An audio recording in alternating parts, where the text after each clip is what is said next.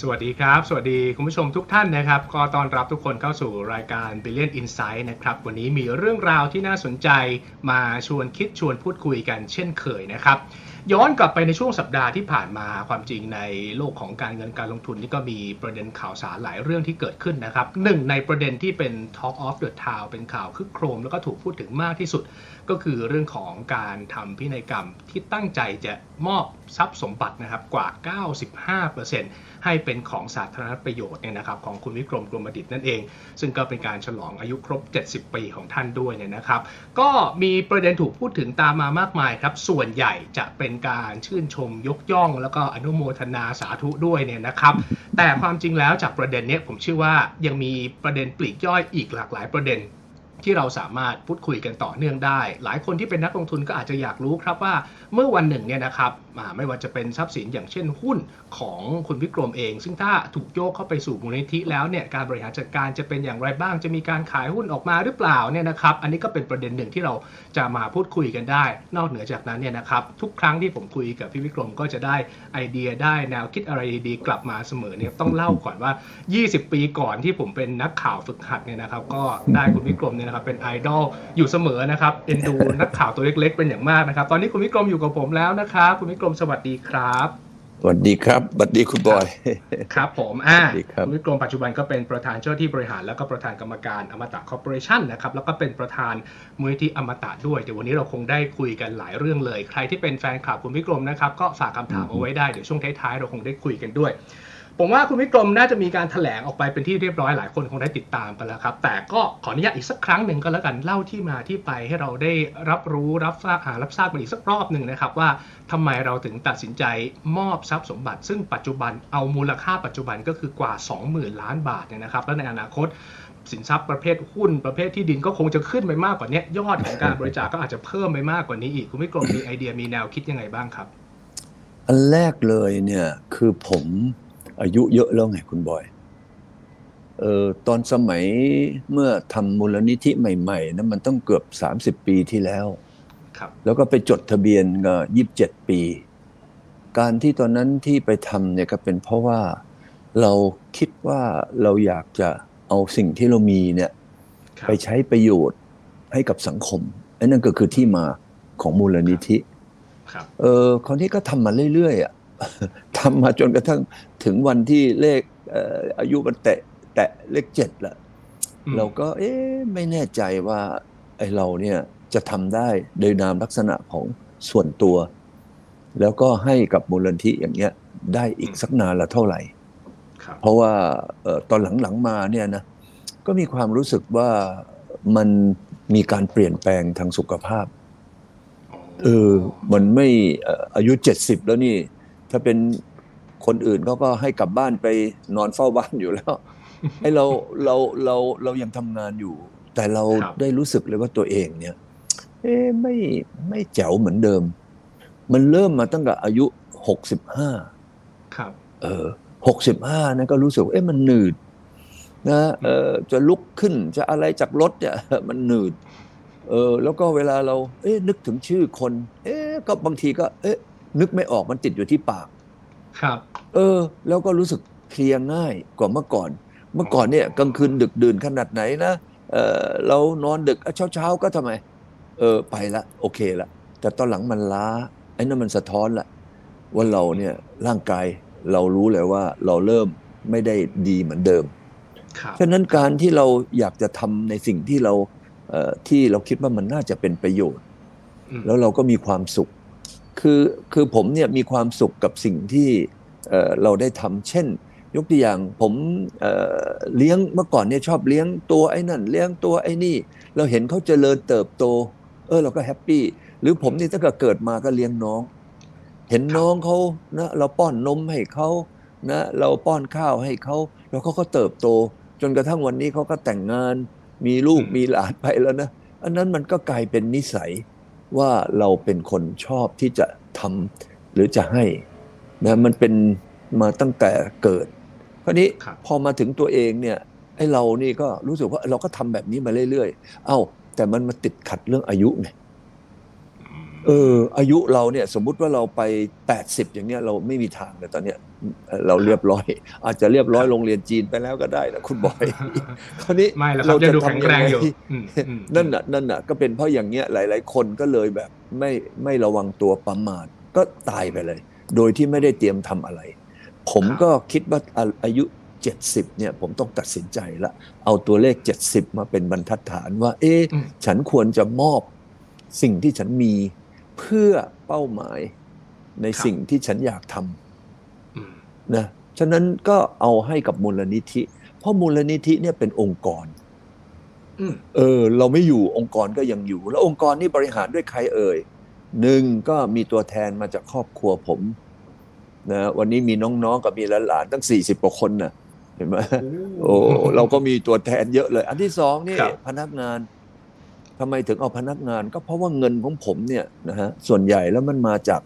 ดีเวเดนเอ่อนะปันผลของอมตะไงครับเออแล้วก็เออเราก็คิดว่าเออเขาเนี่ยก็รู้เรื่องเอ่ออะไรต่ออะไรผมดี เพราะทำงานกันมาตั้ง 20-30 ปีขึ้นไปครับเออก็ตัวแทนสองก็พนักงาน ตัวแทนที่สามเนี่ยก็เป็นคนภายนอกนะอืมผมก็เอาองค์กรต่างๆ ที่เป็นองค์กรสาธารณกุศล นะฮะมาอีกสักสองถึงสามองค์กรนะฮะครับเพื่อที่เขาเป็น professional เอ่ออืมเป็นมืออาชีพระดับอินเตอร์อะไรอย่างเงี้ยยกตัวอย่างนะ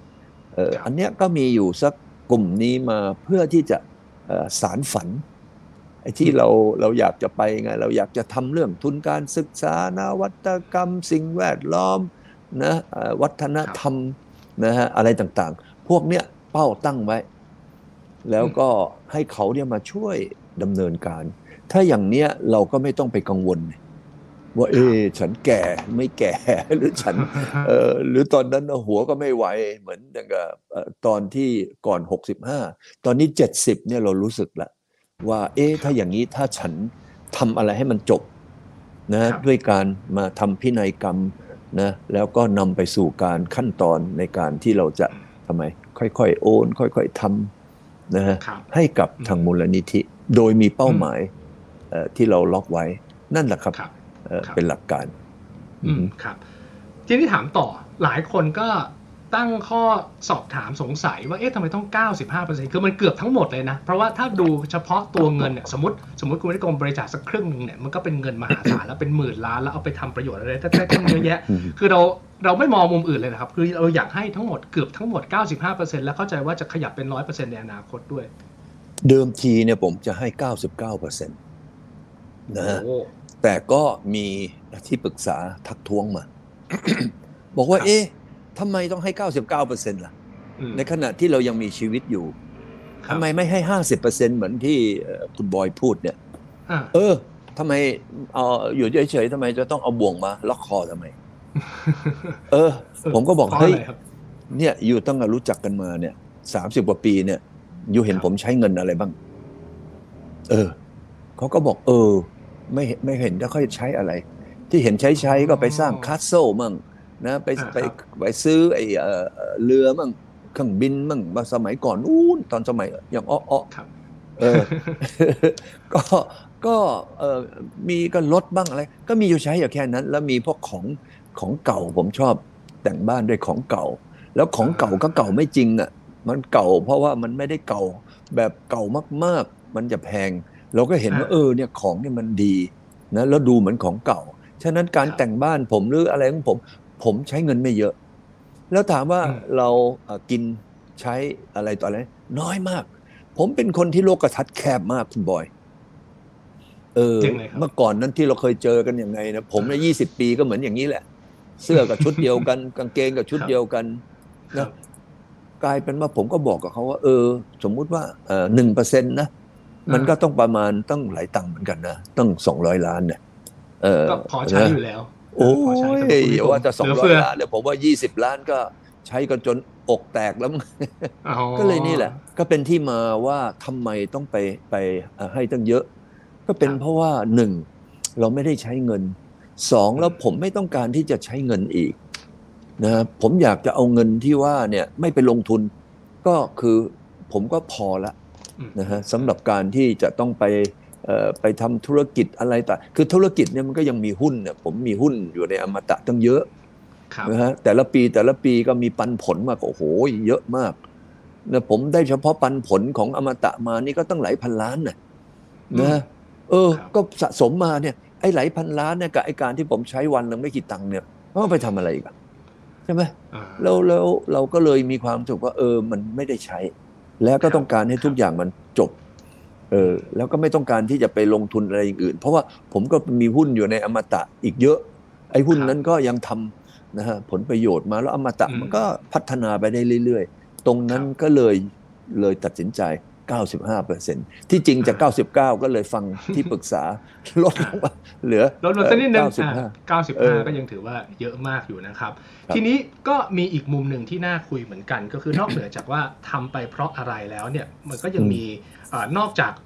วายแล้วมันยังต้องมี how ด้วยคือ หลายคนก็สงสัยว่าเอ๊ะแบบนี้เราเราคุยกับครอบครัวหรือยังเพราะว่าเงินตั้ง 20,000 ล้านเนี่ย คือคนในครอบครัว ผมว่าคนไทยอะ ทุกคนก็ก็คาดหวังตรงกันว่า สมมุติว่าเรามีคนในครอบครัวเป็นคนร่ำรวยเงี้ยเราก็จะมีมรดกได้ต่อเนื่องตามมาอืมอันนี้ก็เป็นธรรมชาติของคนไทยทั่วไป เราต้องคุยกับเขายังไงถึงเขาถึงจะยอมอะเงินของเราเราอยากจะไปใช้ในวัตถุประสงค์ที่เราตั้งใจก็คือมอบให้สาธารณประโยชน์ที่ต้องคุยยังไงอะคือหนึ่งไม่ใช่เงินของเขาครับอืมนะฮะชัดเจนอะเออชัดเจน เพราะเป็นเงินของเราอืใช่ไหมฮะ อันที่สองเนี่ยน้องๆผมเนี่ยจะไม่เป็นเหมือนพวกที่เกาะนะฮะครับแล้วก็อาศัยไม่ใช่อืมอืมน้องๆเนี่ยผมฝึกเขามาตั้งแต่เด็กตั้งแต่เกิดเลยเนี่ยครับนะฮะคนคนที่ผมเลี้ยงมาเนี่ยตอนนี้ก็อายุต้องหกสิบกว่าเยอะแล้วห่างกับผมแค่สามขวบเท่านั้นเองครับไม่ถึงสี่ขวบ ฉะนั้นผมก็เลี้ยงเข้ามา พวกเนี้ยก็เหมือนลูกนะฮะเราเลี้ยงเขามาโดยการที่เราเป็นพี่ก็เหมือนพ่อเขา แล้วเราก็ฝึกเขามาตั้งแต่เด็กเลยอืมน้องๆมาถึงหลานๆจนกระทั่งเหลนๆเนี่ยจะเป็นคนที่ไม่งอมืองอเท้านะหนึ่งเขาจะต้องเรียนหนังสือเก่งครับสองเขาจะต้องทำอะไรด้วยตัวเขาเองสามเรามีการพูดคุยกันสมัยน้องๆ นี่ก็เดือนละครั้ง เราเรียกว่าประชุม Family Meeting นี่เดือนละครั้ง และการที่เราพูดคุยกันเนี่ย มันก็ทำให้เราเนี่ยเอ่อมีความเข้าใจกันนะฮะอืม เออแล้วเขาเองผมก็สร้างบริษัทให้เขาบริษัทหนึ่งนะฮะซึ่งไอ้บริษัทนี้เป็นบริษัทของกงสี ก็ครับตอนนี้มีมูลค่าของบริษัทนี้ก็ต้องพันกว่าล้านเยอะแหละนะฮะเขาสร้างกันมาเอง น้องๆผมเนี่ยเขาภูมิใจในสิ่งที่เขามี ถ้าเกิดว่าเออจะไปให้เขาเรื่องอะไร ผมไปยกตึกไอ้ที่ผมอยู่ปัจจุบันเนี่ย ให้เขาเมื่อตอนวันเกิดอายุ 48 เมื่อตั้ง 20 กว่าปีที่แล้ว ก็มีอยู่อันหนึ่งถามว่าทำไมไปยกตึกเอ่อตรงนี้ให้เขา ก็เพราะว่าก็เพราะว่าเขาเนี่ยอยู่กินเติบโตที่ตึกตรงนี้ อันเนี้ยมันเป็นเหมือนรากเหง้าของเขาอะนะเอออันหนึ่งที่ยกให้เขาไปนะด้วยความคิดที่ว่า เออเป็นบ้านเขาอะอืมนะเออ ก็มีอันนั้นอันเดียวนอกนั้นเนี่ยก็เราก็มาร่วมกันทำเอ่อว่า เออเราสร้างบริษัทขึ้นมา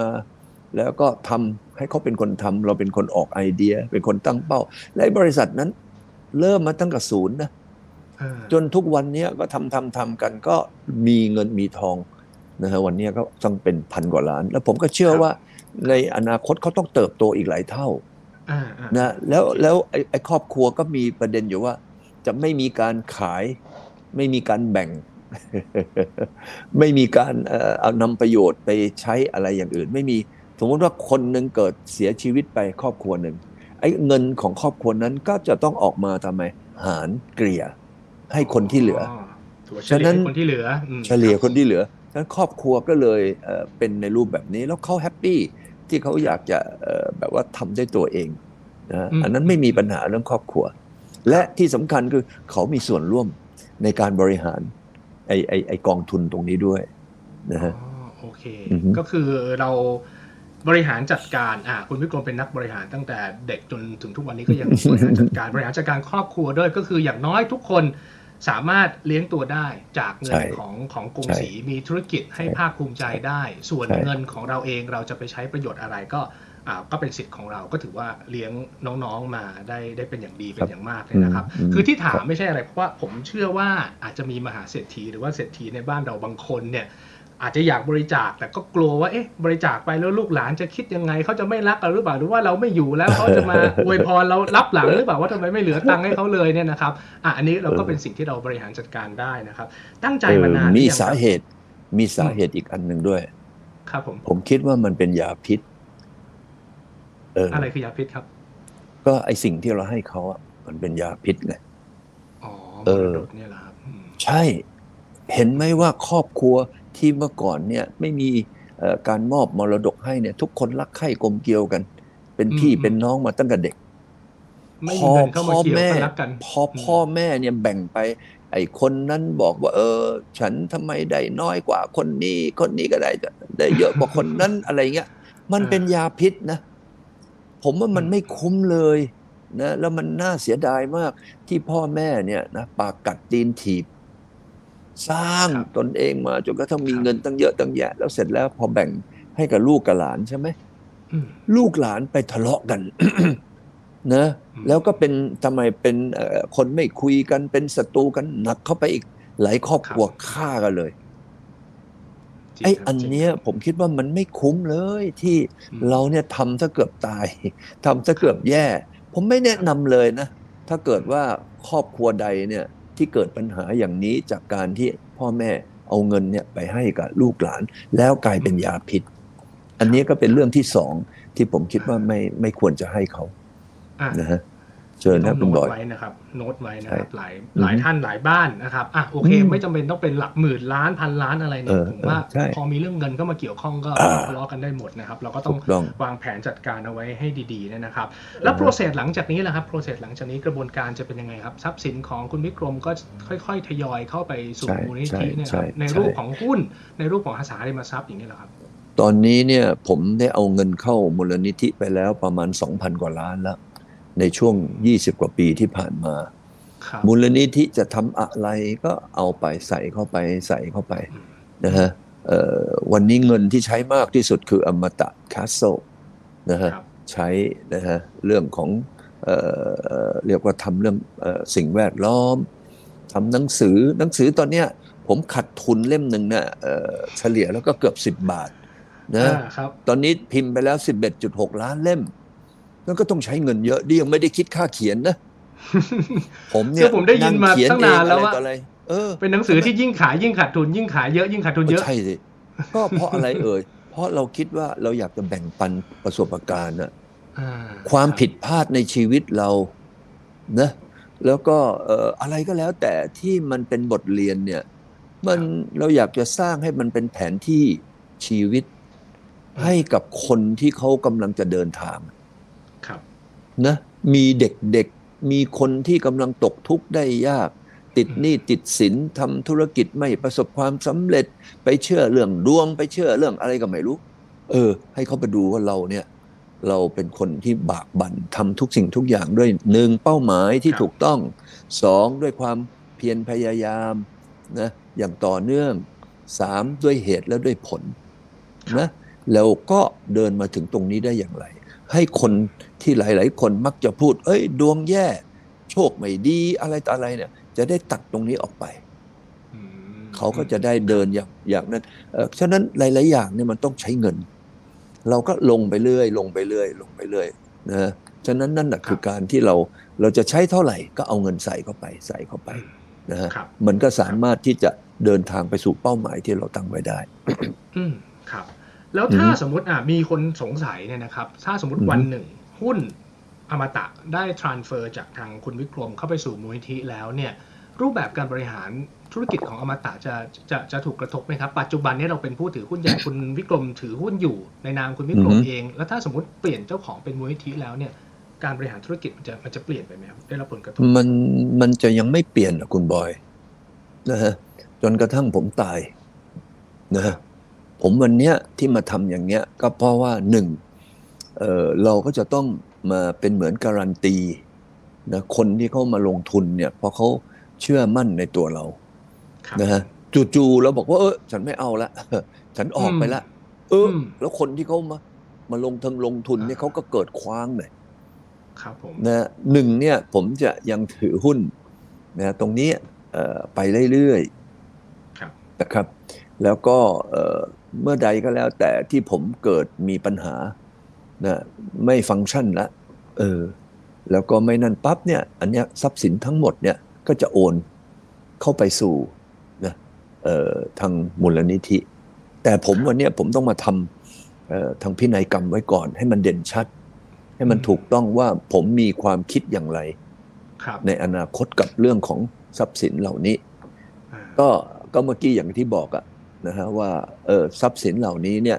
นะฮะต่อไปเนี่ยถ้าผมไม่อยู่แล้วเนี่ยผมก็ต้องให้องค์กรมาบริหารครับเอาไปใช้เอาไปใช้ครับแล้วก็บริหารไปสู่จุดมุ่งหมายที่เรามีไว้อืมเห็นไหมฮะอันนั้นเรื่องที่หนึ่งเรื่องที่สองอย่างกับองค์กรของอมตะเนี่ย ผมเนี่ยตอนนี้ก็เข้ามาอยู่ในวัยเจ็ดสิบแล้ว โอ้ยยังกลายเป็นเท่าแก่ที่ยังไม่รู้จักสละ อันนี้ไปเนี่ยมันก็ทำไมหวงก้างอะผมเองเนี่ย ผมเองเนี่ยจริง ๆ ว่าแล้วเนี่ยตั้งแต่อายุ 50 บริบูรณ์เลยนะ วันนั้นที่อายุ 50 เป้ง ผมก็ไปละ ไปบวชให้กับแม่ ตั้งแต่วันนั้นมาเนี่ย ผมไม่เคยรับเงินเดือนจากอมตะเลยนะ สักบาทเดียวอะเออ ไม่20ตั้งแต่ปีอายุยี่สิบปีแล้วอืมยี่สิบปีนี่ผมไม่ไม่ไม่ไม่รับเงิน เออทำมาฟรีๆทำมาทุกวันนี้นะทุกอย่างเลยที่เป็นทรัพย์สินของผมเนี่ยบริษัทก็มาใช้ฟรีๆคนะรับเออ เพราะว่าอะไรเอ่ยก็เพราะว่าเราเนี่ยเป็นตัวเป็นตนมีเงินตั้งเยอะตั้งแยะอย่างนี้ก็เพราะว่าอมตะสิ ถ้าไม่มีอมตะเราก็ทำไมล่ะอมพึกษ์เออใช่ไหมไม่ได้มาอ่าครับมาดีอย่างนี้ วันนี้เราต้องขอบคุณอมตะอืมฉะนั้นผมเองเนี่ยก็ยังต้องไม่ไม่ใช่ก็คือบริหารในลักษณะว่ามีคนแทนเรา ตอนนี้ก็มีคนมาแทนขึ้นแทนขึ้นแทนขึ้นไปเรื่อยๆ ก็เจ้าหน้าที่ผมนั่นแหละที่อืมที่ทำกันมาตั้งยี่สามสิบปี ตั้งแต่เริ่มเปิดบริษัท พวกนี้เขาก็ยังอยู่กันนะอืมเออพวกนี้เขาก็รู้เรื่อง เออพวกนี้เขาก็ผมก็ให้เขาทำจนกระทั่งเขาตายนะเออ ครับผมเกษียณสมมติว่าเกษียณได้เงินร้อยหนึ่งาเออเออออกจากเกษียณมาอาจจะเหลือสักหกสิบเจ็ดสิบนะก็ยังเงิจ้างนเดือนอยู่อ่าแล้วก็ทำไปเรื่อยๆ แล้วก็ไปดูปริมาตรเงนงานเขาก็ทำไปทำไปจนกระทั่งเขาตาย ตายเสร็จผมมีฮวงจุ้ยฝังเขาอีก แล้วก็นะตอนชิงหมิงเชงเม้งใช่ไหมส่งอาหารให้ เออนะอืมนี่ก็คือการทำงานเรามีคนที่เขาทำไมเอ่ยร่วมทุกข์ร่วมสุขกันมาเนี่ยอืมอืมพวกนี้เขาก็ทำงานให้กับเราเอะอย่างเต็มอกเต็มใจทั้งชีวิตไปหาอย่างไงเนี่ยทั้งชีวิตเขามาทำงานทุ่มเทให้กับเรา จนกระทั่งอยู่บนเตียงนะเอออยู่บนเตียงนี่ผมยังจ่ายเงินเงินเดือนให้เขานะ ถ้าเกิดเขาทำงานได้ครับเออ อย่างน้อยๆคนมันก็มีความสุขอะโอ้โหเฮ้ยมฉันแก่ขนาดนี้แล้ว ฉันยังมีเงินเดือนอะไรอย่างเงี้ย เห็นไหมนี่แหละเป็นหลักการที่ในเรื่องของการทำงานว่า ผมก็ยังอยู่ เพราะเราเป็นเท่าแก่ไงผมไม่ได้เป็น CEO เอ่อเป็นพวกฝรั่ง หรือเป็นพวกอะไร เราสร้างบริษัทนี้มาด้วยกับมือเรา เราก็อยู่กับบริษัทนี้ไปโดยที่เราไม่เอาเงินเดือนอืม เห็นไหมผมไม่เอารับเงินเดือนมาตั้งแต่ห้าสิบนะแล้ววันนี้ผมจะไปรับทำอะไร ในเมื่อเราก็เอาตังค์เนี่ยบริจาคไปเห็นไหมครับแล้วเราก็เอาเงินของเราเนี่ยช่วยพนักงานนะพนักงานติดหนี้ติดสินนอกระบบหรืออะไรมาเอามากู้เงินจากผมเออจะไปลงทุนอะไรต่างๆ ก็มากู้จากผมไป อย่างนี้เป็นต้น เนี่ยคิดดอกก็ไหมฮะเราเราก็เอ่อดอกนี่ก็ประมาณสองเปอร์เซ็นต์มั้งนะฮะโอ้เออก็ช่วยเหลือกันว่าอย่างนั้น ก็ช่วยไป ช่วยไปอืมก็เราเรามีมีจากใครเอ่ย ก็มีจากไอ้พวกเนี้ยก็พวกนี้เขาเป็นคนทำให้เราอะถ้าเราไม่มีเขาแล้วเราจะสบายอย่างนี้หรือครับวันนี้อยู่อย่างราชา ฉะนั้นเนี่ยแหละครับ ก็เป็นวิธีการบริหารงานอืมอมตะยังไงเราก็ต้องอยู่อมตะ ผมตายไป ผมก็เอาผมเนี่ยไปฝังอยู่ที่ในสุสานอมตะอืมเออ ตอนนี้ทำสุสานกรมดิษฐ์อยู่ที่ในอมตะ Castle อะทำจนครับจบเสร็จแล้วเหลือเพียงปั้นเท่านั้นเอง ปั้นรูป ของแต่ละคนเท่านั้นนะนะฮะครับครับครับอือฮึอะน่าสนใจ พูดถึงตัวมูลนิธิบ้างครับ คุณวิกรมได้วางแผนจัดบริหารจัดการยังไง เพื่อให้ make sure ว่ามูลนิธิเนี่ยจะจะสร้างประโยชน์ให้กับสาธารณะอย่างที่เราตั้งใจ ตั้งแต่วันแรกจนถึงวันนี้ หรือว่าอาจจะรวมถึงหลังจากคุณวิกรมขึ้นสวรรค์ไปแล้วไม่อยู่แล้วเนี่ยนะครับ เราเราเราใช้วิธีการยังไง เพื่อให้มูลนิธินี้สร้างประโยชน์ให้ได้อย่างต่อเนื่องครับเอาก็ล็อกเป้าหมายดิอืมใช่ไหมอย่าแตกครับแถว เป้าหมายที่เราว่าหนึ่งเรื่องของเออสิ่งแวดล้อมอืมสองเรื่องการศึกษาให้ทุนสามเรื่องวัฒนธรรมเห็นไหมครับเราก็สร้างสิ่งเราก็จะทำในสิ่งที่เราอยากจะทำแล้วก็อืมมีการปรับไปเรื่อยๆ มันก็ขึ้นอยู่กับเงินใช่ไหมว่าเงินเรามีมากน้อยขนาดไหน ถ้าเงินเรามีมาก แล้วก็ทำให้มันกว้างขึ้นอีกนะฮะอืมเรื่องที่หนึ่งเป้าหมาย เรื่องที่สองผู้บริหารเมื่อกี้ที่พูดไงครับผม เราก็มีผู้บริหารจากครอบครัวจากเอ่อพนักงานพนักงานจากองค์กรต่างๆ ฉะนั้นพวกเนี้ยที่เราให้เขามาบริหารเขาต้องมีความสามารถเลยถ้าเขาบริหารบริษัทมาได้ บริหารครอบครัวมาได้ บริหารอะไรมาได้ เออ อันเนี้ยเขามีเงื่อนไขละไม่ใช่ครับเอ่อใครเรื่อยๆไปเปื่อยๆจะมาบริหารก็ไม่ได้ มีเป้าหมาย และมีคนบริหารที่ดี และที่สำคัญที่สุด ผมต้องการสร้างมูลนิธิอมตะให้ไปสู่ระดับทำไมอินเตอร์นะฮะเพื่อเข้าไปสู่ภูมิภาค ไม่ใช่แค่ทำแค่เมืองไทยนะอืมเออ เราไปต่างประเทศ เพราะมนุษย์เนี่ยมันมีตั้งเยอะอะ ไม่ใช่บอกว่าเออ ฉันจะทำให้แค่ประเทศไทยอย่างเดียวเอ้ยไม่ใช่ไม่ใช่ มนุษย์เนี่ยไปดูสิบิลเกตเนี่ย เอออะเขาเป็นคนอเมริกัน แต่ทำไมต้องไปช่วยแอฟริกา เกี่ยวอะไรกับแอฟริกา เออ ก็เพราะเขาเห็นว่ามันเป็นสิ่งที่ดี เราต้องเรียนรู้จากคนใจบุญนะในทั่วโลกอะว่าเขาเนี่ยไม่ได้แบบว่า เออเออให้กับครอบครัว ให้กับคนในประเทศของเขา เราเราต้องไปดูว่าโอ้เขาใจกว้างอ่าช่วยคนทั้งโลกอย่างเงี้ย อันเนี้ยเราก็ไปทำนะฮะครับอือฮึ คุณวิกรมคาดหวังอะไรจากการมอบเงินมหาศาลครั้งนี้ไหมครับ เราให้สองหมื่นล้านไปเราหวังว่าจะได้อะไรกลับมาไหมหรือว่าเราเราคาดหวังอะไรไหมผมเป็น the giver without return เออผมทำเพราะว่าผมเออชอบและมีความสุขที่จะทำครับนะฮะผมไม่เคยคิดว่าผมให้อะไรนี้ไปแล้วผมจะต้องได้รับอะไรตอบแทน ในชีวิตเนี่ยไม่มีตั้งแต่เด็ก ถามว่าเป็นเพราะอะไรอย่างนั้น อาจจะเป็นเพราะปู่ย่าตายายมั้งอืมย่าทวดผมเนี่ยเป็นเป็นคนไทยนะ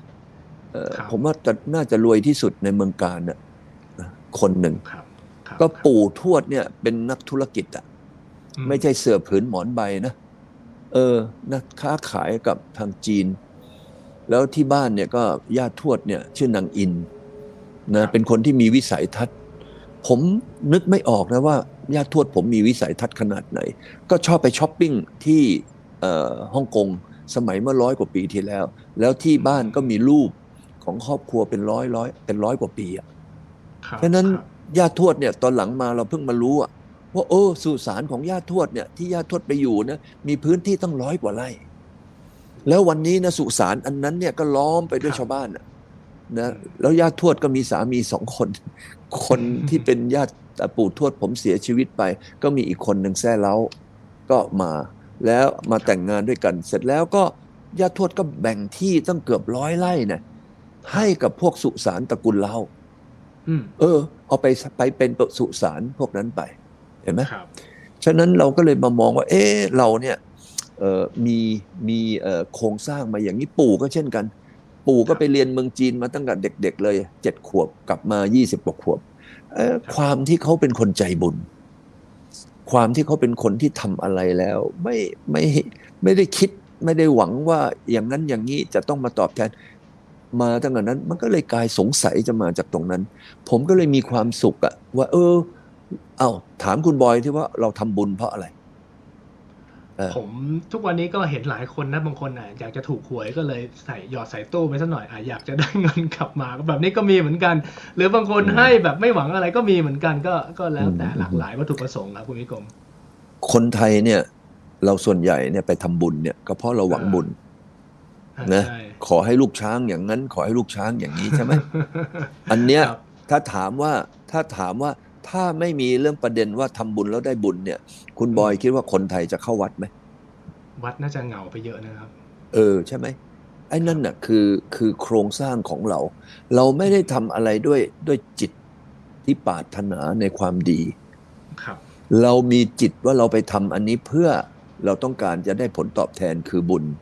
อืมแล้วบางคนนี่ดูข้ามชาติไปเลยว่าชาติหน้า ลูกช้างครับขอให้เป็นไอ้นู่นไอ้นี่อะไรต่าง ซึ่งตรงเนี้ยมันต่างกับที่ที่เราเป็นครับผมเนี่ยทำก็เพราะว่าหนึ่งผมชอบ ผมมีความสุข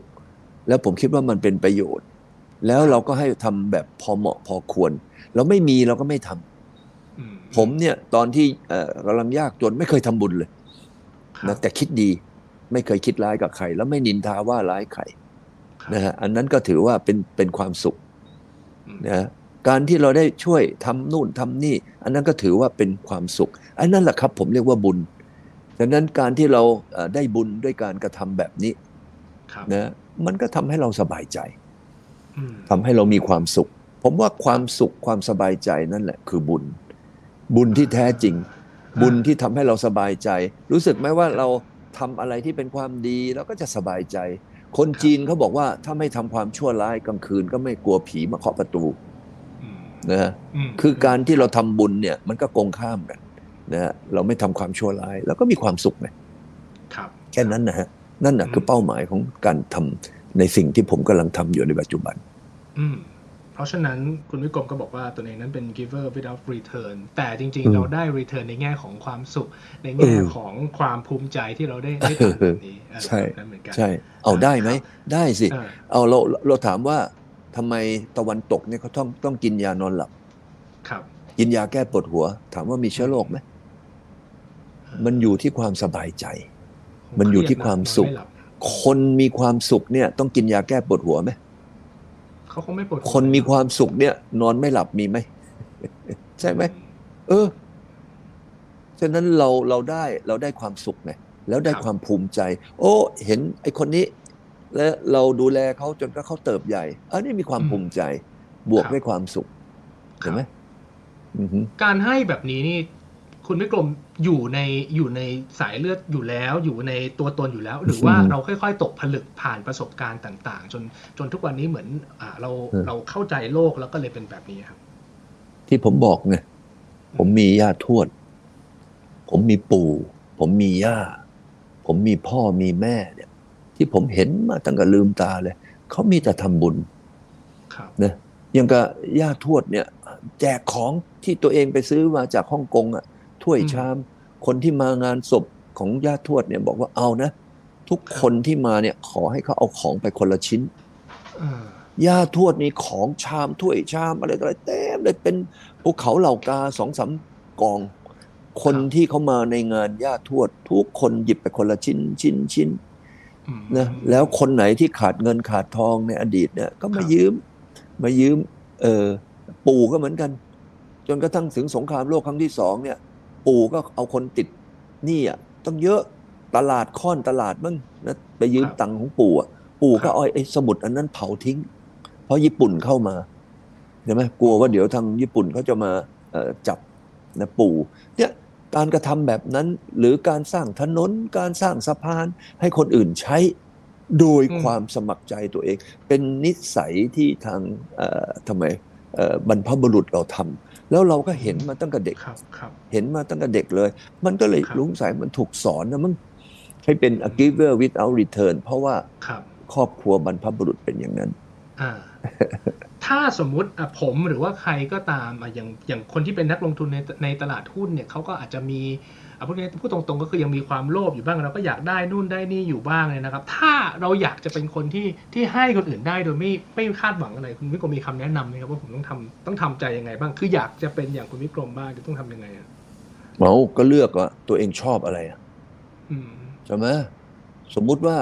ตัวเองนี่เอ่อผมเนี่ยเมื่อก่อนเนี่ย ผมเนี่ยเอ่อแบบลำบากนะครับตอนที่ทะเลาะกับพ่ออะนะฮะอืมอืมพ่อไม่ส่งเสีย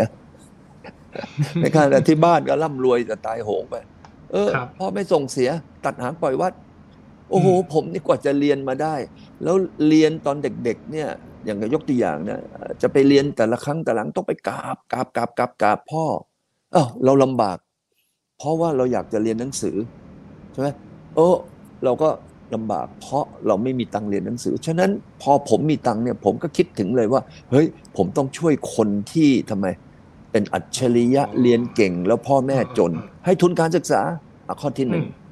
ครับอันที่สองเนี่ย ผมเนี่ยจบวิศวะมา ผมก็ชอบไอ้พวกนวัตกรรมใหม่ๆใช่ไหมนวัตกรรมใหม่ๆ เรามีแต่หัวเราคิดเราอยากจะทำแต่ไม่มีตังค์อะอืมเออ เราก็มาสร้างเป็นวงเงินให้เกี่ยวกับนวัตกรรม ครับนะประเทศไทยเราเนี่ยเรารู้สึกไหมว่า เอ๊ะทำไมคนไทยเราไม่ค่อยมีคิดไอ้เรื่องของใหม่ ๆ เลยอืมมีไหมมีอะไรที่เป็น Product ที่คนไทยคิดเองบ้างจะเป็นทีวีน้อยโทรทัศน์พัดลม รถยนต์มอเตอร์ไซค์เราก็เลยมาส่วคินดว่าใหญ่เอ๊ะจะเอาเทคโนโลยีเข้ามารับรับจ้างผลิตซะมากกว่า ส่วนใหญ่จะเป็นอย่างเอานั้นเนอะแล้วเราไปดูสิทำไมคนไต้หวันคนญี่ปุ่นนะเขาทำไมเอ่อคิดอะไรตั้งอะไรตั้งเยอะตั้งแยะใช่ไหมครับเราก็คิดว่า เออ คนที่เรียน นะทางด้านสายวิทยาศาสตร์มาอืมเอ่อแล้วก็เขามีหัวมีความสามารถ แต่ไม่มีตังค์แล้วพวกนี้ถ้าผลิตออกมามันเพิ่มมูลค่าไหมให้กับประเทศอะอืมใช่ป่ะคุณบอย ใช่เอใช่อใช่เราเราวันนี้ทำไมไม่เอาไอ้สิ่งที่เราเมื่อก่อนเนี่ย ผมเนี่ยก็สนใจพวกนี้เพราะเรียนวิศวะครับนะแล้วที่ในมหาวิทยาลัยก็เป็นมหาวิทยาลัยที่เบอร์หนึ่งของประเทศนะไต้หวัน ไต้หวันแล้วอืมเราคบก็เห็นว่า เออไอมหาวิทยาลัยแห่งชาติไต้หวันเนี่ยมีพวกพวกนักประดิษฐ์ประดอยเต็มไปหมดเลยมเออไต้หวันวันนี้เนี่ยเขาเก่งอย่างนี้เพราะอะไร เพราะว่าเขาเรียนเรียนทางด้านสายวิทยาศาสตร์ แล้วครับเขาก็มีความสามารถไงอืมฉะนั้นวันนี้เราก็ชอบพวกอะไร แล้วติดขัดเราก็เอาไอ้ตรงเนี้ยไปช่วย ก็คืออมยืนพื้นยืนพื้นอยู่บนตัวเราก่อนสิ ว่าครับฉันเมื่อก่อนเนี่ย ฉัน ชอบไม่ชอบอะไร ใช่ไหมอืมอย่างเงี้ยเป็นต้นแล้วเราก็ไปช่วยในสิ่งที่เราชอบ แต่เราทำไมยากจน แล้วมันดีครับดีไหมล่ะ สมมุติว่าเราประดิษฐ์ประดอย โอ้โห วันนี้ทำเออทางด้านสิ่งที่มันเป็นเทคโนโลยีใหม่ๆไอ้เทคโนโลยีครับใหม่ๆแล้วมันก็นำไปสู่สายการผลิต สายการผลิตก็นำไปสู่ทำไมเอ่อการส่งออกครับอย่างนี้เป็นต้นเนี่ยมีบริษัทหนึ่งเช่น Delta Electric Delta เนี่ยมีคนคิดแต่ของใหม่ ๆ เนี่ยนะประมาณ5-600คนโอ้เดลต้าใช้คนไทยทั้งหมดเลยที่จบวิทยาศาสตร์ครับมานั่งคิดแต่ของใหม่อืมๆแล้วแล้วไอ้ของใหม่ ๆ เนี่ย มันก็เป็นของที่เดลต้าคิดตามตลาด เออทำออกมาอะไรได้ปั๊บก็ขายได้หมดเลย ตรงเนี้ยครับผมว่ามันเป็นสิ่งที่เราน่าจะสนับสนุนประเทศเราก็จะทำให้มันทำไม เจริญได้ทางด้านเศรษฐอืกิจมครับครับอือฮึอันนี้ก็จะเป็นโจทย์หนึ่งของมูลนิธิด้วยนะครับ ทั้งเรื่องของครับนวัตกรรม มีเรื่องทุนการศึกษา มีเรื่องสิ่งแวดล้อมนะครับ แล้วก็อืมศิลปะวัฒนธรรม ซึ่งเป็นเรื่องที่อือฮึคุณพิกรมสนใจทั้งหมดเราก็เลยอ่าจัดการให้มูลนิธิเนี่ยส่งเสริมในเรื่องราวเหล่านี้ ถึงแม้ว่าอาจจะไม่ได้เป็นประโยชน์อะไรเกี่ยวกับกรรมอมตะเลยก็ตามแต่เป็นประโยชน์กับประเทศเราก็ใช่เราก็ใช่ใช่ส่งเสเอาริมให้ไงอืม a giver without return เพราะเราเห็นว่าดี ฉะนั้นการที่เมื่อกี้บอกว่าเอ้าแล้วเราบริหารยังไงอ่าครับ มูลนิธิเนี่ยก็บริหารในสิ่งที่เราเห็นว่ามันดีงาม ถูกต้องมีประโยชน์ครับฉะนั้นอะไรที่มันเป็นแบบนี้เราก็จะค่อยๆ เติมเสริมใส่เข้าไปเรื่อยๆ นั่นเองครับ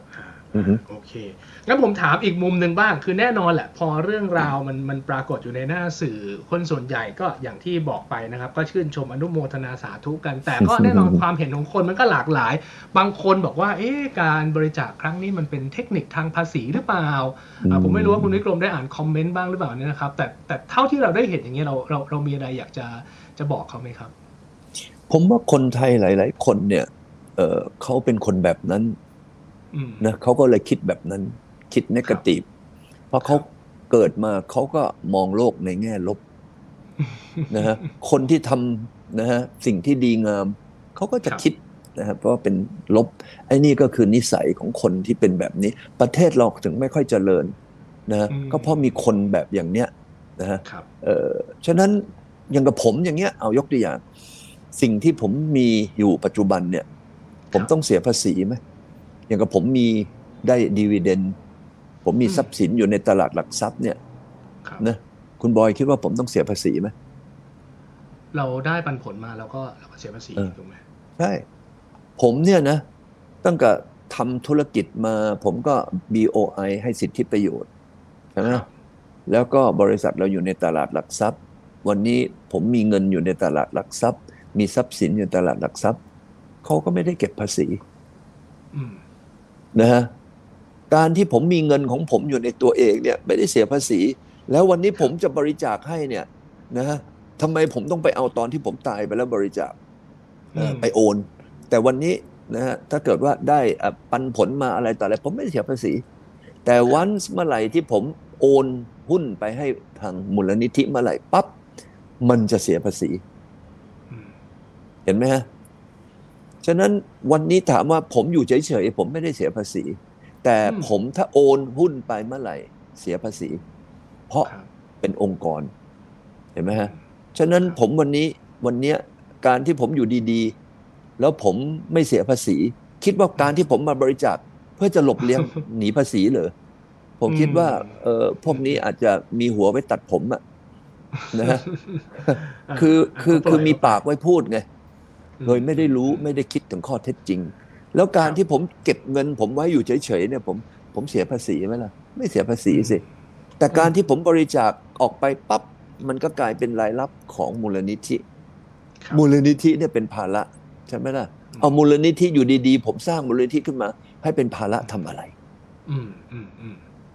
ฉะนั้นไอ้เรื่องของว่าเทคนิคการหนีภาษีการหลบภาษีอะไรเนี่ย ผมว่ามันเป็นความคิดที่มันคนไม่รู้เรื่อง เขาก็เลยพูดแบบนั้น แต่ถ้าคนที่เขารู้เรื่องเนี่ยเขาก็จะไม่พูดอย่างนั้น แต่คนที่ไม่รู้เรื่องแล้วจิตใจเขามันแบบอย่างที่ว่าชอบมองนะนกาทีฟฉะนั้นพวกนี้ก็จะมองเป็นในรูปแบบนั้นก็ธรรมดา เราก็ต้องมาตอบสิ เราก็ต้องมาตอบสิข้อเท็จจริง ว่า เออมันไม่ใช่ เราจะไปบอกเขาว่าเขาคิดอย่างนั้นไม่ถูกแล้วไปว่าเขาก็ไม่ถูกใช่ไหมเราก็ต้องมาต้องมาอธิบายให้ฟังว่า เฮ้ยผมถ้าอยู่เฉยๆเนี่ยผมไม่เสียภาษีอะไรเลยอะ การที่ผมไปบริจาคแล้วจะไปโอนเนี่ยนั่นน่ะมันเสียภาษี แล้วผมจะทำไปทำอะไร ถ้าผมเป็นพ่อค้า และถ้าเกิดว่าผมเป็นนักธุรกิจทั่ว ๆ ไปเนี่ยคุณบอยคิดว่าในประเทศไทยจะมีสักกี่คนที่บริจาค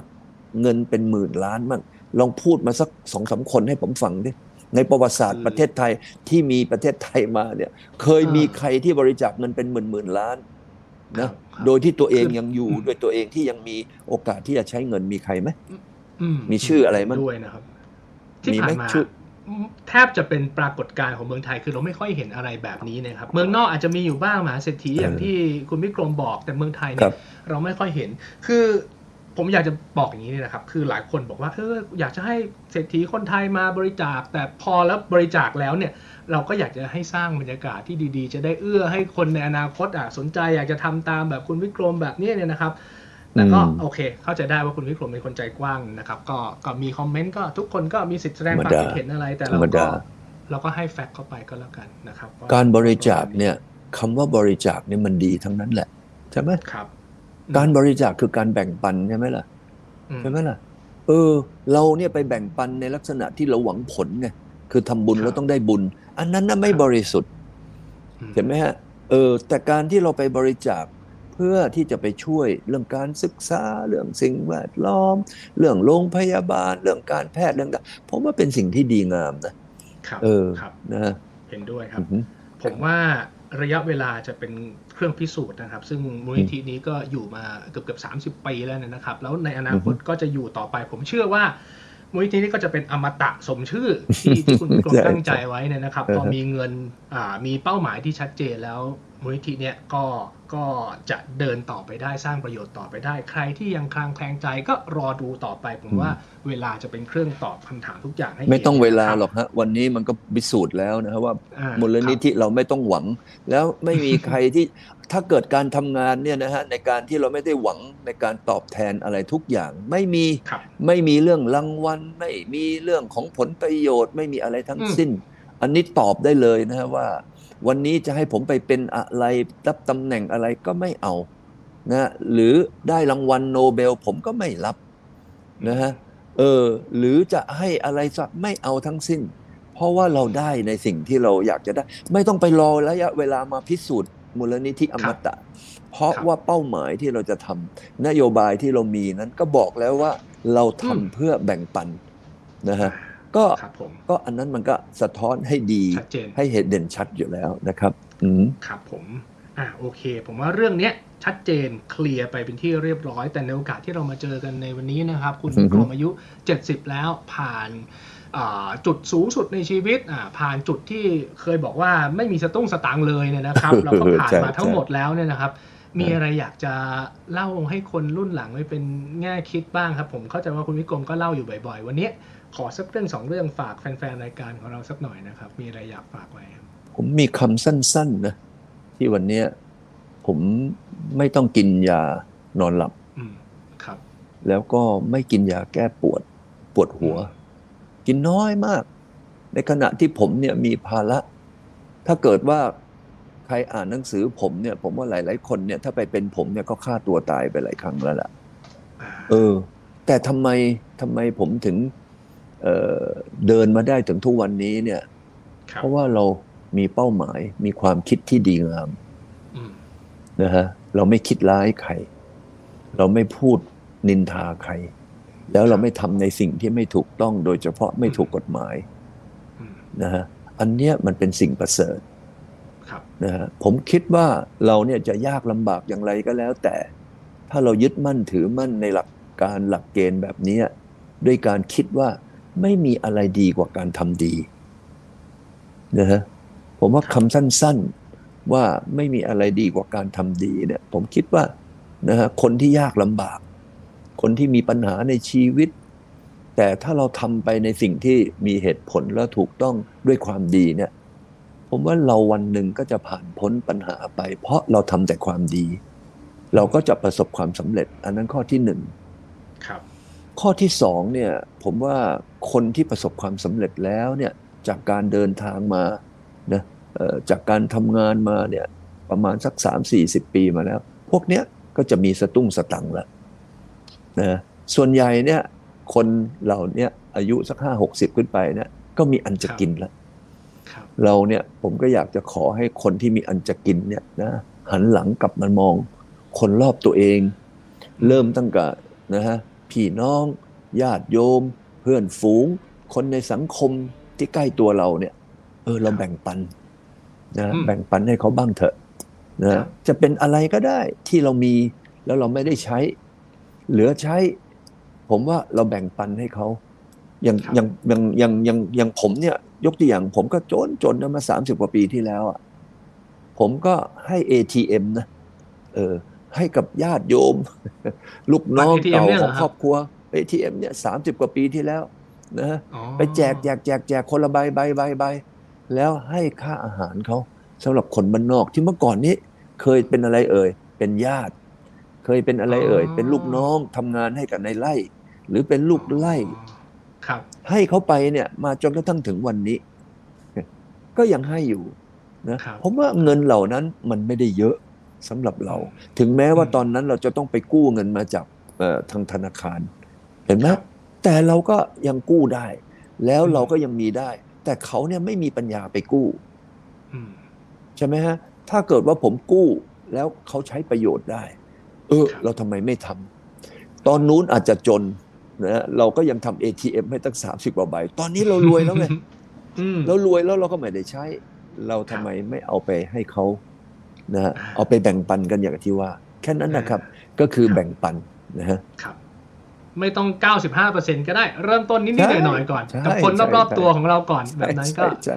ใช่เริ่มเริ่มให้เออเริ่มแบ่งปันนะครับ แล้วชีวิตก็จะมีความสุขบางคนบอกว่ามีอืมเงินเยอะๆ แล้วกลางคืนนอนไม่หลับนี่มันก็ไม่คุ้มนะอใช่ย่างที่ใช่ที่คุณวิกรมบอกทุกวันนี้หลับสบายมีความสุขแค่นี้ก็ถือว่าอืมเป็นความสุขของชีวิตแล้วอย่างที่คุณอืมวิกรมบอกอยู่เสมอว่าเราเริ่มต้นจากศูนย์และเรากำลังจะเดินกลับไปที่ ศูนย์เออเพราะฉะนั้นระหว่างทางเออเราก็หาความสุขไว้แบบนั้นทำอย่างไงจะให้ให้ระหว่างอืมทางเนี่ยไม่ให้เป็นศูนย์อืมวันนี้สิ่งที่ผมกำลังทำไม่ให้เป็นศูนย์เพราะผมรู้ว่า อีกไม่นานผมจะเป็นศูนย์ก็ตายไปแล้วครับหนึ่งครับผมสร้าง castle อืมนะไอ้ castle อันนั้นเนี่ยมันกลายเป็นอนุสรณ์สถานนะฮะจากในความคิดเอ่อเอ่อทุกอย่างกับเรา ผมสร้างเอ่อเขาเรียกว่าสุสานอยู่ในแคสเซิล เพื่อที่จะมาดูแลบรรพบุรุษ เอาบรรพบุรุษนะเอากระดูกเนี่ยเอามาเรียงเรียงเรียงเรียงกันให้เป็นแบบมันนะเป็นแบบเอ่อเอ่อเอ่อเป็นเอ่อแบบ Family Tree ลงมานะฮะแล้วเสร็จแล้วก็เอาเข้ามาปั้นนะอืมปั้นให้มันเอ่อเป็นเหมือนมีเขามีชีวิตจริง เพอเออในบ้านผมเนี่ยมีรูปเยอะ มีรูปของพวกเนี้ยก็เอารูปพวกนั้นเอามาปั้น แล้วเอากระดูกเนี่ยเอามาใส่อยู่ที่นั้น เราก็ดูแลเขายกตัวอย่างนะ หรือ เราก็จะมาทำไอ้พวกเอ่อหนังสือ ซึ่งเราตายไปอืมหนังสือก็ยังอยู่เห็นไหมฮะอย่างนี้เป็นต้นครับผมว่าอืมทำสิ่งที่ดี สิ่งที่เราคิดว่าดีสำหรับตัวอืมเราและคนอื่น ไม่ให้มันครับเป็นศูนย์นะฮะมันก็ยังเหลืออะไรไว้ในชีวิตของเรานั่นเองครับอือฮึอ่าแล้วก็ชื่อเสียงแล้วก็สิ่งที่คนจดจำก็จะอยู่ไปไปอีกนานอืมเท่านานเนี่ยนะครับอือฮึมีคำหนึ่งของคุณวิกรมที่ผมชอบมากก็คือ การบริจาคเนี่ย หลักใหญ่ใจความส่วนหนึ่งก็คืออยากจะขอบคุณประเทศไทย แล้วก็อยากจะตอบแทนไปไปยังสังคมไทยเนี่ยนะครับ ถ้าให้คุณวิกรมพูดถึงประเทศไทยในอนาคตเราเราอยากเห็นประเทศไทยเดินหน้าไปทางไหนบ้างขอฟังวิสัยทัศน์บ้าง แล้วก็เราจะไปได้อย่างไรประสบความสำเร็จกันได้ยังไงครับ ผมอยากให้ประเทศไทยเนี่ยดีกว่าสิงคโปร์อืมนะฮะแค่นั้นแหละครับนะฮะไม่ว่าจะเป็นเรื่องสิ่งแวดล้อม ไม่เรื่องไม่ว่าจะเป็นเรื่องของความโปร่งใสครับ ไม่เรื่องไม่ว่าจะเป็นเรื่องของความปลอดภัยอืมนะไม่ว่าจะเป็นเรื่องของเออสิ่งที่เราบอกว่าเราเชื่อมั่นประเทศเราครับเออคุณบอยไปสิงคโปร์ครั้งสุดท้ายเมื่อไหร่โอ้ก่อนโควิดแล้วครับ ผมไม่ได้ไปเออสิงคโปร์มาสักพักใหญ่แล้วครับ ตอนนี้มันน่าจะเปลี่ยนแปลงไปเยอะพอสมควรเลย สมมุติว่าเรามีญาตินะเป็นแม่ครับเป็นพี่สาวเป็นลูกสาวเราเนี่ยอืมนะดึกดึกดื่นดื่นๆเนี่ยไปเดินอยู่แถวสิงคโปร์เนี่ย ไปเดินครับตรงไหนก็ได้ ในในเกาะสิงคโปร์เนี่ยอืมนะกับให้เขาเนี่ยมาเดินอยู่ในกรุงเทพ ไม่ต้องไปเดินต่างจังหวัดหรอกนะ ความรู้สึกเราเป็นยังไงต่างกันไหมเออเราคงเป็นห่วงนะให้เขาโทรมารายงานเราทุกห้านาทีนะเราเป็นห่วงเขานะอ่าใช่ไหมไม่รู้ไปอยู่ทำแถวไมไหนนะทำไมเราเอ่อเออเนี่ยไปอยู่สิงคโปร์เนี่ยเราไม่ห่วงนะเอออมไม่ใช่บ้านเราใช่ไหมไม่ใช่บ้านเรา เออ แต่อยู่เมืองไทยนี่บ้านเราแท้ๆทำไมเราห่วงอืม ความฝันอันง่าย ๆ อันเนี้ยถ้าประเทศไทยนะหนึ่งนะไม่มีคอร์รัปชันอย่างสิงคโปร์สองปลอดภัยอย่างที่ว่านะสามทำไมเอ่ย โอ้ดูแล้วมีอนาคตมีเอ่อความหวัง อันเนี้ยครับ ถ้าถามผมนะ ผมอยากให้เอาสิงคโปร์เป็นตัวอย่าง หรือเอาญี่ปุ่นเป็นแบบอย่างเห็นไหมดูสิไปญี่ปุ่นเอ่อทุกอย่างเป็นระเบียบ เราลืมของตรงไหนไว้ตรงไหนอ้าวกลับมาก็ยังอยู่ที่เดิมครับ เห็นไหมฮะเออ อันเนี้ยเรามีตัวอย่างเยอะแยะไปทำไมคนไทยไปสิงคโปร์ตั้งเยอะแยะ ผู้นำเราไปสิงคโปร์ตั้งเยอะแยะนะครับไปญี่ปุ่น เยอะแยะ แต่ทำไมเราไม่ทำทำไม่ได้เออเขามีอวัยวะ มันเกินกว่าเราหรือเปล่าใช่ไหมเออมันมันมันมันมันมันตลกไหมเราก็บอกว่าคนไทยเราเนี่ย โอ้ไม่แพ้ใครในโลก เรามักจะพูดอย่างนั้นใช่ไหม เออเอาง่ายๆ อย่างเงี้ย ถ้าถามว่าทำไมเราไม่สามารถทำได้ดีกว่า สิงคโปร์หรือญี่ปุ่น ครับ เอออืมถ้าเกิดว่าเราทำได้เนี่ย อันนั้นแหละครับเป็นความฝันของผมอืมประเทศไทยคงจะน่าอยู่มากเลยนะครับเอออะเราก็ทำทำในส่วนที่เราทำได้ก็แล้วกันใช่อย่างคุณวิกรมเองก็พัฒนาอมตะซิตี้ พัฒนามูลนิธิอมตะก็น่าจะเออเป็นส่วนหนึ่งอะในการช่วยกัน ขับเคลื่อนนะครับ แต่ก็แน่นอนว่าคงจะต้องใช้แรงจากหลากหลายภาคส่วนอ่าช่วยๆกันก็แล้วกันนะครับ เราก็ฝันได้เราอยากให้ประเทศไทยเป็นแบบไหนก็ช่วยกันนะครับ มีบางท่านก็ส่งความเห็นมานะครับ ว่าก็อยากจะเป็นผู้ให้บ้าง แต่ตอนนี้ยังรอเงินอยู่ ถ้าไม่มีเงินเราเป็นผู้ให้ได้ไหมครับ เราให้อย่างอื่นแทนได้ไหมหรือว่ายังไงดีครับคุณวิกรมก็พูดสิ่งที่ดีงามสิอืมมีต้นทุนไหมไม่มี เออนะเราอย่าไปนินทาคนอื่น อย่าไปว่าร้ายคนอื่นครับ นะแล้วเราก็นะทำแต่สิ่งที่ดีงาม ไม่จำเป็นนะว่าการทำบุญต้องให้ด้วยของอืมการทำบุญเนี่ยพระพุทธเจ้าเนี่ย พระองค์เนี่ยทำบุญมาได้ด้วยการทำไม ให้ความคิดนะให้คำแนะนำที่ดีงามใช่หรือเปล่าครับวันนี้ทำไมเรากราบไหว้พระพุทธเจ้าทำไมเราไม่ไปกราบไหว้พระนเรศวรน่ะอืมเอ้าใช่ไหมครับใครที่สร้างประโยชน์ให้กับประเทศไทยมากกว่า กันนะใช่ไหมพระนเรศวรนี่ประกาศอิสรภาพใช่ไหมเอ้าเอ่อพระเจ้าตากสินขับไล่พม่าไป เอ้าทำไมคนไทยต้องไปกราบไหว้แขกอะอืมอืมทำไมต้องไปวันเนี้ยเราต้องไปแขวนพระ เรามีมีบ้านไหนไม่มีรูปรูปพระสักกี่คนอ่าน่าจะนะน้อยคนพุทธน่าจะมีกันเกือบหมดเออ เพราะอะไรเอ่ยก็พระพุทธเจ้าเนี่ยมีส่งของมีบริจาคอะไรให้เราไหม ไม่มีให้เออทางสว่างในชีวิตกับเรา ใช่ ก็เราก็ถามว่าการให้ความคิดทางสว่างในชีวิตมีต้นทุนไหมไม่มีนะอืมนะแค่ก็กินน้ำแก้วเดียว กันคอแห้งกันนั่นเอง การที่เราคิดดี ผมว่ามีอะไรไม่ดีมั่งการคิดดี อันที่สองพูดในสิ่งที่มีประโยชน์ครับ อันที่สามทำในสิ่งที่สร้างสรรค์ โดยที่เราไม่ต้องไปบริจาคให้เขายึดพระพุทธเจ้าเดียพระพุทธเจ้ามีอะไรให้กับพวกเราบ้างนอกจากสิ่งที่พระองค์ทรงตัดออกมาเป็นศีลธรรม แล้วเราก็ปฏิบัติกันใช่ไหมศีลห้าศีลแปดอะไรต่าง ๆ ผมว่าเราอย่าไปมีข้ออ้างอืมนะการทำดีไม่มีข้ออ้าง การทำดีเนี่ยมันเปล่งออกมาจากหัวใจก้นบึ้งของหัวใจ ว่าเราคิดว่าเราเป็นคนดีหรือเปล่าครั เห็บนไหมแล้วเราไม่ไม่ไม่นินทาว่าร้ายใคร เรามองไปที่ไหน เราก็มองแต่ในสิ่งที่มันดีงาม อันเนี้ยเราก็มีความสุขแหละถึงแม้ว่าเราไม่มีเงิน ผมถามพระหน่อย พระมีเงินไหมพระจริง ๆ นะ ไม่ใช่พวกพระที่แบบว่าอันนั้นเขาไปบวชพระเนี่ยเพราะอะไรเอ่ยเขาหวังรวย เขาหวังมีชื่อเสียงากจะเออมีความสงบในชีวิต อยากจะใช่หาทางออกหลุถูดกต้พ้องนถูกต้อง เขาดูสิพุทธทาส ไปบวชตั้งแต่เด็กๆอะครับทั้งชีวิตก็บวชแล้วเสร็จแล้ว พระองค์แม่พระพุทธทาสก็ทำไม ก็เห็นทางสว่างก็คือความสุขไงอืมสิ่งที่เศรษฐีอยากจะได้คือร่ำรวยนะเอ่อมีทรัพย์สินเงินทองเยอะแยะเพราะต้องการอะไร คือความสุขครับพุทธทาสก็มีความสุขจากการที่ไปทำพระพุทธเจ้าเนี่ยมีทางเลือกอยู่สองสายใช่ไหมครับ อันหนึ่งก็ไปทางสายของทางไรเอ่ยทางโลกอืมนะก็เป็นกษัตริย์ไปอะอีกอันหนึงก็ไปทางธรรม ตรงนั้นเนี่ยตอนนั้นมีทางหมอดูเขาก็ดูว่าเนี่ยจะเป็นคนที่ยิ่งใหญ่ มีทางเลือกอืมนะเอ่อสองทางให้ไป แต่พระองค์ก็เลือกทางไปทางธรรมเนี่ยใช่ไหมล่ะถ้าพระองค์เนี่ยพระพระองค์เนี่ยไปทางโลกเนี่ย จะมีคนไทยไปกราบไหว้พระองค์เช่นทุกวันนี้ไหม่เอ่ยน่าจะไม่มีใช่ไหมนะ เออ แต่ทำไมวันนี้คนไทยต้องไปกราบไหว้พระองค์ เพราะว่าพระองค์บอกมาแค่เอาศีลห้าห้าข้อ เออ เราก็เห็นแล้วว่า โอ้ เป็นสิ่งที่ดีงาม นั่นแหละครับ ก็เป็นสิ่งที่คนจนสามารถทำได้ โดยไม่ต้องมีวัตถุอะไรทั้งสิ้นเลยครับ ครับครับ มีคนฝากคำถามมาเพิ่มนะครับ บอกว่าในชีวิตคุณวิกรมเองมีอะไรที่อยากจะย้อนกลับไปแก้ไขไหมคือเจ็ดสิบปี ผมเนี่ยทำความผิดไว้สักสองสามชิ้นนะครับ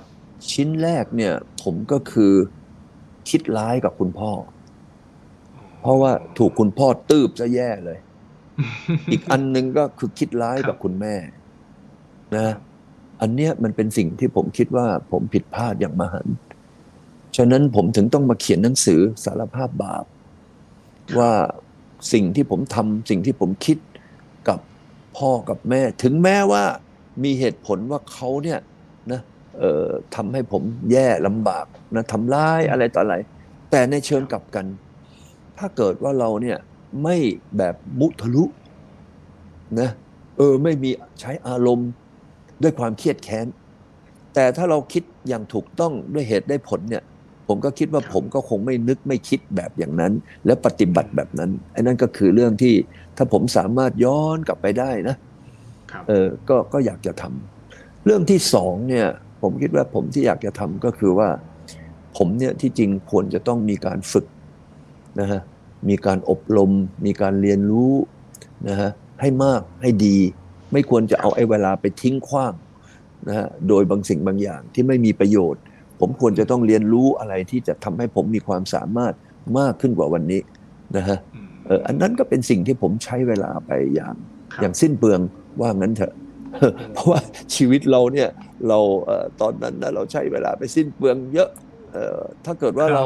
ปรับให้ดีรู้จักใช้เวลาเนี่ยถูกต้องเนี่ยอืมเราก็จะมีความสุข เราก็จะมีความสำเร็จมากกว่าวันนี้แค่นั้นแหละครับอ่า ไม่งั้นเก่งกว่านี้มีความสุขกว่านี้สำเร็จกว่านี้อีกอย่างนี้เหรอครับมันมันไม่ใช่คือไม่ใช่ว่าต้องบอกว่าจะรวยกว่านี้หรืออะไรแต่เรามีความอืมสุขว่าเวลาที่เราใช้ไปเนี่ย ถ้าเอามามามามามาย้อนดูเนี่ย มันไม่ได้สร้างประโยชน์คำว่าประโยชน์ไม่ใช่เป็นเงินทอง ประโยชน์นี่คือความพึงพอใจในสิ่งที่เราได้เป็นเราได้ทำครับ ครับ อืมครับเอ่อมีคนเอออืบออฮึกว่า เป็นเพราะวาสนาดีหรือเปล่ามีโอกาสเราได้ใช้ก็เลยก็เลยอืมประสบความสำเร็จ จริง ๆ แล้วถ้าใครอ่านหนังสือคุณวิกรมคุณคุณวิกรมอาจจะไม่น่าจะเรียกว่ามีวาสนามากตั้งแต่ในช่วงวัยเด็กถูกไหมครับ คุณเอ่อเอ่อประพัฒสอนเสวิกุลครับ ผมเอ่อรบกวนคุณประสอนมา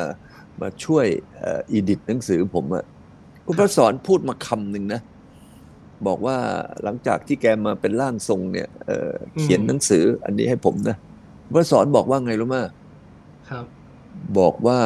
สิ่งที่อันหนึ่งที่ทำให้คุณวิกรมประสบความสำเร็จนะอึดอืมอึดอดทนมุ่งมั่นครับนะแล้วไม่ยอมแพ้ครับอันนั้นแหละคือปัจจัยหลักเลยที่ทำให้คุณวิกรมเดินมาถึงวันนี้ บวกด้วยอันที่สองคือคิดดี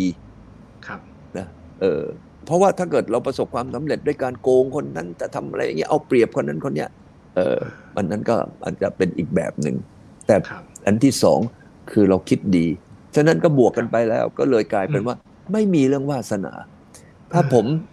มีเรื่องวาสนาเรื่องดวงเนี่ย ผมก็ไม่ต้องอะไร ผมก็ตอนนี้ก็ทำไร่อยู่ที่เมืองการนั่นแหละเพราะว่าดีแล้วเลยไม่ต้องตอนนี้ก็ไม่ต้องหาทางเพิ่มเออกลายเป็นว่าเราออก็ขี่มอเตอร์ไซค์อยู่ในไร่นั่นแหละเออผมก็ไม่ไปเรียนวิศวะเอ่อไม่ไปเรียนที่มหาวิทยาลัยที่ดีที่สุดในประเทศ เออครับ ไม่มีครับไม่มีความฝันอะทุกอย่างก็หล่อหลอมให้คุณวิกรมมีวันนี้เนี่ยนะครับ ไม่จำเป็นว่าทุกท่านจะรู้สึกว่าเราไม่มีวาสนาเราก็ประสบความสำเร็จได้ไม่มีถ้าเราไม่มีถ้าเรามีความอึดอย่างอย่างคุณวิกรมเออมีความสู้ชีวิตแบบนี้นะครับอะอีกสักคำถามหนึงก็แล้วกันเราคุยไปคุยมาเพลินเป็นชั่วโมงแล้วเนี่ยนะครับเอ่อมีประเด็นเรื่องเกี่ยวกับการเลือกตั้งที่กำลังจะเกิดขึ้นเนี่ยนะครับคุณวิกรมคาดหวังอะไรบ้าง จากพรรคการเมืองที่จะเข้ามาบริหารประเทศจริง ๆ คุณวิกรมก็ผ่านมาหลากหลายรัฐบาลแล้วนะเรายังตั้งความหวังอยู่ไหมครับ ที่จริงนะมันมีแค่สามข้อนะครับถ้าเกิดว่าคนที่จะเข้ามาบริหารประเทศเนี่ยทำสามข้อนี้ได้เนี่ย ผมว่าประเทศไทยเนี่ยภายในห้าปีจะไม่มีขอทาน อืมยังไงเออบ้างสามข้อเดี๋ยวผมจดหนึ่งหนึ่งนะ GDP เนี่ยจะต้องโตหกถึงเจ็ดเปอร์เซ็นขึ้นไป ต่อปีอ่าหกถึงเอเจ็ดอเปอร์เซ็นต์ครับเออหกเจ็ดเปอร์เซ็นโตไปเหอะนะอืมโตจากพื้นฐานเราวันเนี้ยผมเชื่อว่าจะมีขอทานก็ถือว่าน้อยลงอืม เห็นไหมถามว่าประเทศจีนเนี่ยตอนนี้ไม่มีคนจนแล้วนะเขาหายเขาบอกศูนย์พันไปตั้งแต่วันที่ 31ธันวาปี 2020 แล้วนะครับเขาบอกว่าคนจีนจะไม่มีคนจน เพราะมันมีปัจจัย 5 คือหนึ่งมีบ้านอยู่ มีข้าวกิน มีเสื้อใส่ตอนหน้าหนาว มีโรงเรียนให้ลูกเรียน มีหมอให้หา อย่างนี้จะเรียกว่ามีคนจนไหมนะก็มีประเทศสิ่งจีนที่เป็นปัจจัยพื้นฐานครบหมดแล้วทุกอย่าง ถูกต้อง ประเทศจีนเขาประกาศว่าเขาจะไม่มีคนจน ประเทศไทยเราประกาศไม่ได้อะครับเพราะอะไรเอ่ย ก็เพราะเศรษฐกิจเราโตกระดอกกระแดกกระดอกกระแดก ประเทศจีนเนี่ยถัวเฉลี่ยเขาโต9เปอร์เซ็นครับผมครับบอกเพียง6ถึง7เปอร์เซ็นต์นะข้อหนึ่ง ข้อที่สองเนี่ยกฎหมายของเราเนี่ยจะต้องเข้มแข็งนะฮะวันนี้กฎหมายของเราเนี่ยหย่อนยานแล้วเอากฎหมายของเราเนี่ยไปใช้นะฮะให้มันมีประสิทธิภาพอย่างฮ่องกง สิงคโปร์แล้วก็จีนดูสิ แต่ต้องไปสิงคโปร์สิงคโปร์เนี่ยยาเสพติดเป็นไงยิงเป้าอืมโกงเป็นไงโหดมากติดคุกอ่านะแล้วก็พวกฆาตกรเป็นไง ยิงเป้าครับอ่าผมถามว่าถ้าประเทศไทยเราเนี่ยกฎหมายเราก็มีดีดีๆแต่เราไม่เข้มแข็งไม่ใช้ให้เป็นประโยชน์อืมโอเคข้อที่สองครับถ้าอย่างนี้สังคมเป็นยังไง เมื่อกี้คุณบอยก็ไม่ต้องกังวลใช่ไหมเออใช่ทำไมใช่ใช่ในบ้านเนี่ยออกไปที่ไหนไม่ต้องโทรทุกห้านาที เอออันสุดท้ายคือเรื่องอะไร เรื่องสิ่งแวดล้อมครับเราจะต้องเจริญไปพร้อมกับสิ่งแวดล้อมที่ดี ไม่ใช่โอ้โหคลองกับน้ำเน่า ควันกับขโมงนะแล้วก็มีแต่สารพิษออกมา ฉะนั้นเราต้องลงทุนพัฒนาแต่สิ่งที่ไม่มีสารพิษ ไม่มีมลพิษมลภาวะ ไปดูที่อมตะสิครับอมตะเราตอนนี้มีสัดส่วนของ GDP ประมาณ 10% ผมไม่มีน้ำเสียไหลออกมาเลย ผมไม่มีขยะไปทิ้งเลื่อยเปื่อย ผมไม่มีควันในโรงงาน เออ อันนี้ทุกคนก็ทำไม เออ อยู่แบบปลอดภัย ผมยังไปสร้างอมตะแคสเซิลอยู่ในนิคมอุตสาหกรรมของผมเลยอืมเพราะอะไรเอ่ย ก็เพราะว่าไม่มีปัญหาเรื่องสิ่งแวดล้อมแม้กระทั่งอยู่ในเขตอุตสาหกรรม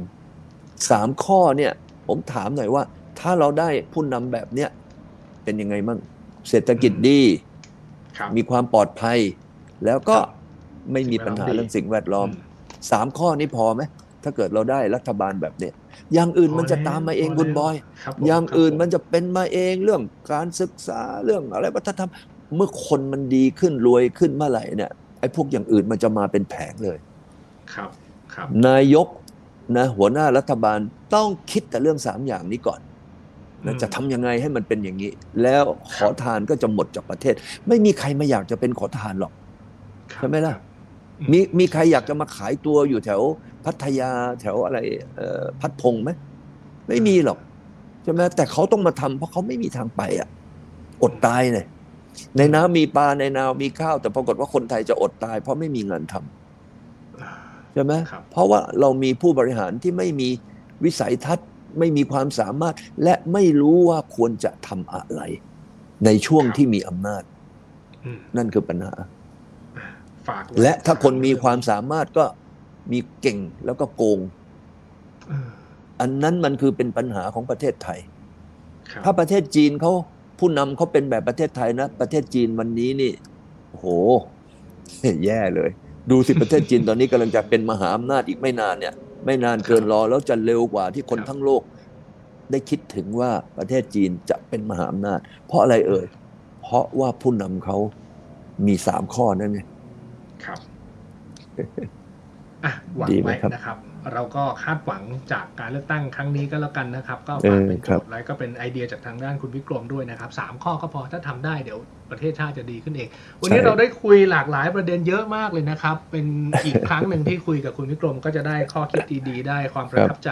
กลับไปนะครับ หวังว่าจะเป็นประโยชน์กับทุกท่านนะครับ วันนี้ขอบพระคุณคุณวิกรมมากเลยนะครับให้ความรู้กันขอบพระคุณมากครับ ขอบคุณครับยินดีครับคุณบอยครับ สวัสดีครับครับผมสวัสสวัสดีดีคครัรับบอ่า วันนี้ก็เป็นอีกหนึ่งวันนะครับที่เราได้เนื้อหาสาระที่สนุกสนานที่เดียว